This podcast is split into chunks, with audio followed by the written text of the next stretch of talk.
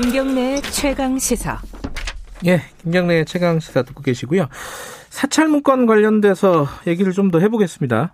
오늘은 어, 판사 출신입니다. 서기호 변호사와 함께 관련된 쟁점들 좀 얘기를 나눠보죠. 어, 서기호 판, 아, 판사님이 아니군요. 서기호 변호사님 연결되어 있습니다. 안녕하세요. 안녕하세요. 예. 자, 이게 사찰이냐 아니냐 일단 이게 첫 번째 쟁점인 것 같아요. 뭐 윤석열 총장까지 올라가는 건 그 다음 문제고. 자, 근데 이게 좀 헷갈립니다. 뭐 예컨대 어, 어제인가요? 그 박주민 의원 같은 경우에 여당의 박주민 의원 같은 경우에 과거에 이렇게 세평 수집하고 이런 거는 뭐 업무의 한 방법으로 허용되는 거다. 이게 약점이나 이런 것들을 취합해 가지고 위협하거나 위축하거나 이런 게 아니면은 허용된다라는 취지의 얘기를 방송에서 했단 말이에요. 아, 이거 네. 예전에 했다, 했었단 말이에요. 환경부 블랙리스트 관련해서. 근데 요번엔 얘기가 달라집니다. 어, 이거 어떻게 보십니까, 이 부분은?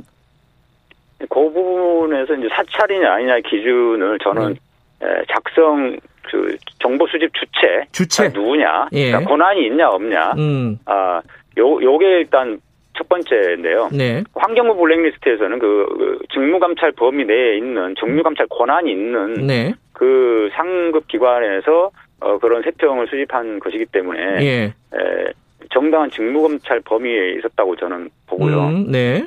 그런데 지금 같은 경우는 재판부 판사에 대해서 예. 검찰의 대검의 수사정보정책관실이라는 그 부서에서 한 거지 않습니까? 네. 이 대검의 수사정보 정책관실이라는 그 부서는 예. 재판부 판사들에 대한 직무감찰 권한이 없죠. 음. 예, 전혀 관계가 없는 조직이고 여기는 수사나 범죄 관련된 정보를 다루는 곳이죠. 예. 네. 그러니까 그 수사정보정책관실이 원래 수사에 관한 정보를 다루는 것이니까 네. 판사들에 대한 신상 정보를 다루는 것도 아, 니거니와 예. 그러니까 그것도 첫 번째고요. 예. 또한 가지는 그, 그 기관이 이 재판부 판사에 대한 그 감찰 권한 있는 쪽이 아니지 않습니까? 음. 예. 그 다음에 예, 공판부 검사하고 자꾸 섞어서 이야기를 하, 더라고요 네. 윤석열 총장 쪽에서는. 예. 공판부 검사가 개인적으로 그 재판부의 성향을 알아보는 것은 지금 대검 조직이 움직이는 것과 전혀 하늘과 땅 차이입니다. 음흠. 왜냐하면 예, 판사 재판부 판사가 볼때 네. 공판 검사는 그냥 상대방 피고인이나 변호인 쪽과 마찬가지로 동등한 당사자일 뿐이거든요. 네. 그러니까 아무런 아무런 힘과 권한이 없어요. 오히려 재판장의 지휘권이 더 강하고 네. 어, 그렇기 때문에 뭐 공판 검사가 자기 자신에 대해서 뭐 알아보는 거에 대해서 신경도 안 씁니다. 음. 판사는. 하지만 대검의 수사정보 정책관실이 그걸 판사들에 대한 신상 정보를 수집한다는 것은 네. 그걸 판사가 알게 된다고 하면은 어 굉장히 위축될 수가 있죠. 예. 왜냐하면 거, 거기서는 에, 그걸 가지고 나중에 뭐 수사에 활용한다거나 또는 네. 언론을 통해서 언론에 통해서 언론 플레이를 할 수가 있거든요. 음. 그게 또 어, 그 수사 정책관실의 검사가 혼자 개인이 한 게 아니라 네. 윤석열 총장이 지시를 받아서 네. 윤석열 총장의 관심 사건에 대해서 그 정보 수집한 거거든요. 음. 그렇기 때문에 에, 대상자인 판사가 느끼는 그 압박감이나 네. 두려움의 정도는 그냥 크다. 예. 자, 그러면 이제 그 정보를 수집한 주체, 주체를 보면은 뭐 범죄 정보를 다루는 대검의 수사정보정책관실에서 한 거기 때문에 이게 문제가 크다라고 말씀을 하셨는데, 근데 내용을 보면요. 내용 별게 없는 거 아니냐. 뭐 농구 좋아하고 뭐 누구 처제고 뭐 누구 늦게 일어나가지고 뭐 재판이 늦었고 뭐 이런 정도의 내용이 뭐 그렇게 중요하냐 이렇게 좀 저쪽에서는 또 반론을 한단 말이에요. 서기호 판, 아, 변호사님께서는 어떻게 보십니까? 어, 첫 번째로는요, 예. 그 재판부의 재판 진행 방식에 관한 내용들은 예. 그것은 예. 별 문제가 안 됩니다, 물론. 예. 근데 특정 재판부 재판장이 예. 우리법 연구회 출신이나 합리적인 편임 음. 이런 평가는 마치 우리법 연구회 출신들은 비합리적인데 네. 예, 이분은 좀 합리적인 평이라는 평가를 듣는다. 네. 이, 런 식으로 그 알려지지 않는 정보를 가지고 수집을 한 것이고요. 네. 또한 가지는 검찰의 적대적인 편이냐 아니냐 이런 표현들이 있습니다. 그리고 음. 어떤 판사는 어, 다른 재판부의 판사에 비해서 네. 검찰이 상대하기가 수월한 편이다. 네. 아, 이런 표현도 있어서 네. 재판부를 가지고 검찰에 유리한 결론을 내릴 판사냐 아니냐라고 미리 딱 성향 분석을 해놓은 거거든요. 음. 어, 그래서 이것은 나중에 검찰이 원하지 원하지 않는 검찰총장이 관심 사건인 이 조국 전 장관에 대한 사건이나 이런 재판에 대해서 음. 결론이 뭐 안 좋게 무죄로 난다든가 이럴 때 예, 그걸 가지고 이 재판부의 성향 때문에 그렇다. 재판부가 음.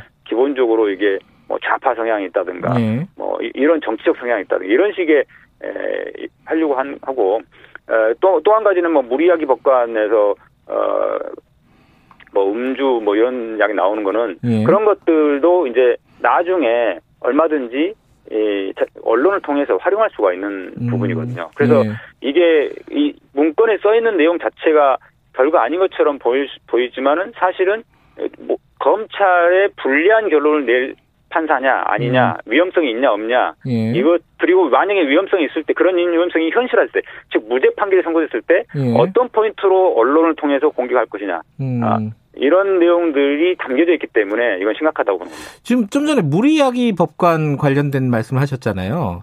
근데 네. 그 정보는 어떻게 알았을까? 이게 핵심 아니에요, 사실? 예. 그 무리하기 법, 어떤 재판사가 무리하기 예. 법관 명단에 올랐다더라. 예. 라는 이야기를 들어서 썼다고 이제 그 담당 검사는 그러니까요. 그 어디서 들었다는 걸까요, 그게?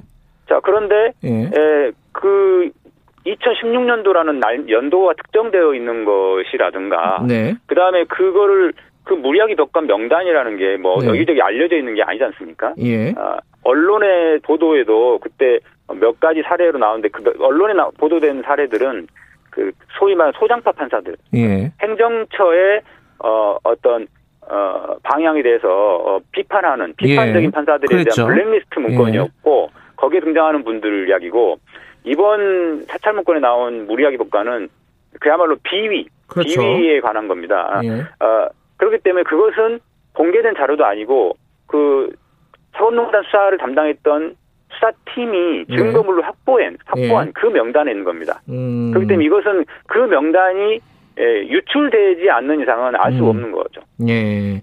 그 부분이 또 핵심 중에 하나일 것 같은데. 자, 그러면 이, 지금까지 말씀하신 내용은 주체라든가, 문건 작성 주체라든가, 문건의 내용에 대해서 얘기를 했는데, 근데 이제 문제는 이게 과연, 어, 윤석열 총장이 책임질 일이냐, 죄가 성립되느냐, 이 문제거든요. 근데 거기에 대해서 그 감찰 담당관실, 법무부 감찰 담당관실에 파견돼 있는 이정화 검사가 아, 자기는 자기가 이제 검토를 해보니까 죄가 성립되지 않는다라는 의견을 올렸다는 거예요. 이거 어떻게 보십니까, 이 부분은?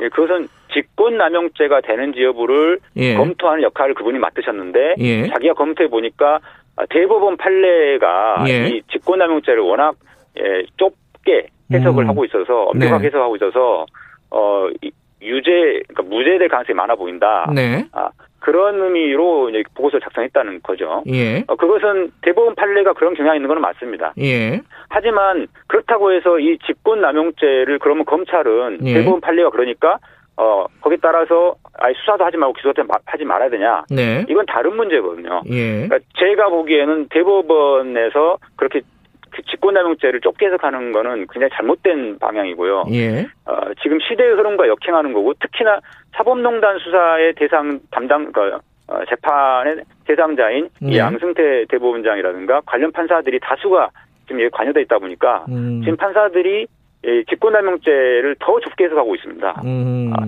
그런 상황에서 그런 판사들 대법원의 판례 경향이나 판사들의 어, 판결 경향에 검사가 따라갈 필요는 없는 거죠. 음. 어, 그렇기 때문에 일단 이정화 검사가 그런 의견을 냈다고 해서 음. 어, 이 법무부가 그럼 그 의견에 따라서 무조건 에, 직권남용죄 수사를 음. 하지 말아야 된다. 이거는 잘못된 생각이고요. 그 이정화 검사의 주장은 자기가 그 의견을 어, 첨부를 했다는 거예요. 편철을 했다는 건데 그게 자기에게 얘기도 없이 삭제가 됐다는 거예요. 일부가.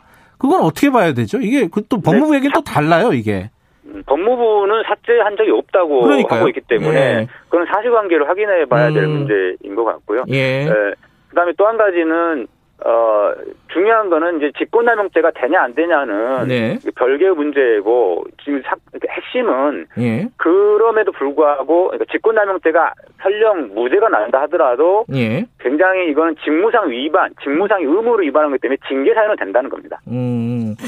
또 이제 이 중간에 이건 절차상의 문제에 해당될 수도 있는데 이 그 사찰 문건 관련해 가지고는 마지막까지 이게 그 관계자들 그러니까 감찰 담당 가신 관계자들이 몰랐다는 겁니다. 그 김용규 뭐 형사 일부장, 인천지검 형사 일부장도 마찬가지로 마지막까지 몰랐다는데 마지막에 갑자기 툭 튀어나왔다는 거예요. 이게 약간 급조된 거 아니냐. 이 검찰, 그러니까 검사들 내부에서는 그런 얘기들이 좀 돌고 있는 것 같아요.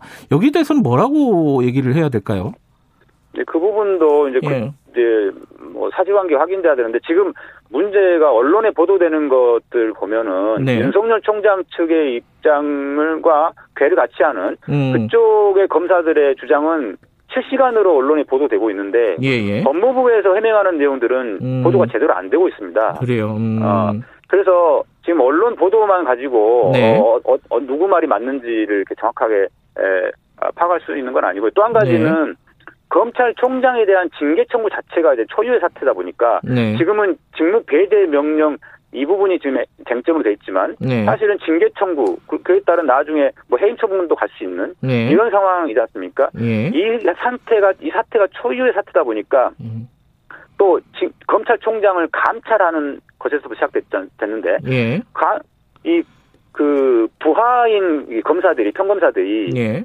상급자인 최고 상급자인 예, 검찰총장을 감찰한다는 게 굉장히 검사들로는 두려운 음, 겁니다. 예. 아, 그러다 보니까 지금 이 검사들이 되게 주저주저했던 것 같아요, 많이. 음. 아, 그런 문제들 때문에 법무부 장관 입장에서는 네. 어 그런 정상적인 그런 결제 라인을 다 일일이 거칠 수 없는 상황, 어떤 긴박한 상황이 좀 있었다고 봅니다. 음, 지금 어, 오늘 집행정지 재판이 열리잖아요, 그죠? 네 직무 배제 처분에 대한 집행정지 재판이 열리는데 이 부분은 오늘 판결이 나올 수도 있는 건가요? 어떻게 어떻습니까 이거는? 네 그렇습니다. 이 오늘 열리는 절차는 일반적인 재판 절차와 달리 예. 신문기라고 해서 예. 간단하게 이제 진행이 되는데 아니, 예. 어, 그래서 이거에 대한 결론은 뭐 언제 내린다 이런 게 없어요. 그냥 음. 어, 말 그대로 결정문을 송달하면 끝납니다. 아, 선고기를 따로 잡지도 않고요. 예. 그렇기 때문에 오늘 결론이 날 수도 있고 내일 결론이 날 수도 있고 심지어는 예. 2일 날 있는 징계위원회 다 지나서 3일, 예. 4일 후에 나올 수도 있습니다. 예. 근데 지금 이게 징계위원회와 징계가 어떻게 결정하느냐와 이 법원 판단이 약간 배치되는 형태로 나오게 되면은 굉장히 혼란스러운 상황이 연출될 가능성도 있다. 이렇게 보여지는데 어떻게 보십니까? 예. 그게 이제 국민 여론상으로는 그럴 수는 있습니다. 예. 이제 국민 우리 국민들이 볼 때는 네. 어, 그렇게 충돌되는 걸 수도 있, 보일 수 있죠. 예를 들어 예. 그두 개가 약간 다르게 나올 때는. 예. 하지만 이제 법적으로 따져 보면은 이렇게 충돌되지는 않습니다. 예를 들어서 음. 어 법원에서 직무 배제 명령에 대한 집행 정지를 받아들인다. 윤석열 총장 승 이렇게 결정을 내리더라도 네. 그것은 그 요건이 이 정, 직무 배제로 인해 가지고 예. 어, 현저한 손해가 발생할 우려가 있느냐, 음. 그리고 긴급한 필요가 있느냐, 네. 요걸 기준으로 판단하는 거기 때문에 네. 해임에 이를 정도로 중대한 위법이냐 아니냐 이게 음. 이게 쟁점은 아닙니다, 사실은. 음. 그래서 그런 결정이 난다 하더라도 그 다음에 징계위원회에서 해임 결 해임 처분을 하는 것이 예. 법원의 결정과 충돌되는 되는 건 아닙니다. 법적으로 음, 따지면요. 법적으로 따지면은 어쨌든 지금 그 검찰들 뭐 검사들 특히 이제 평검사들도 이제 뭐 지금 징계 어 그 직무 배제가 부당하다는 취지의 뭐 성명들을 계속 발표하고 있는데 이게 검난 검난으로 이름을 붙여가면서 이렇게 이어질 가능성은 얼마나 된다고 보십니까?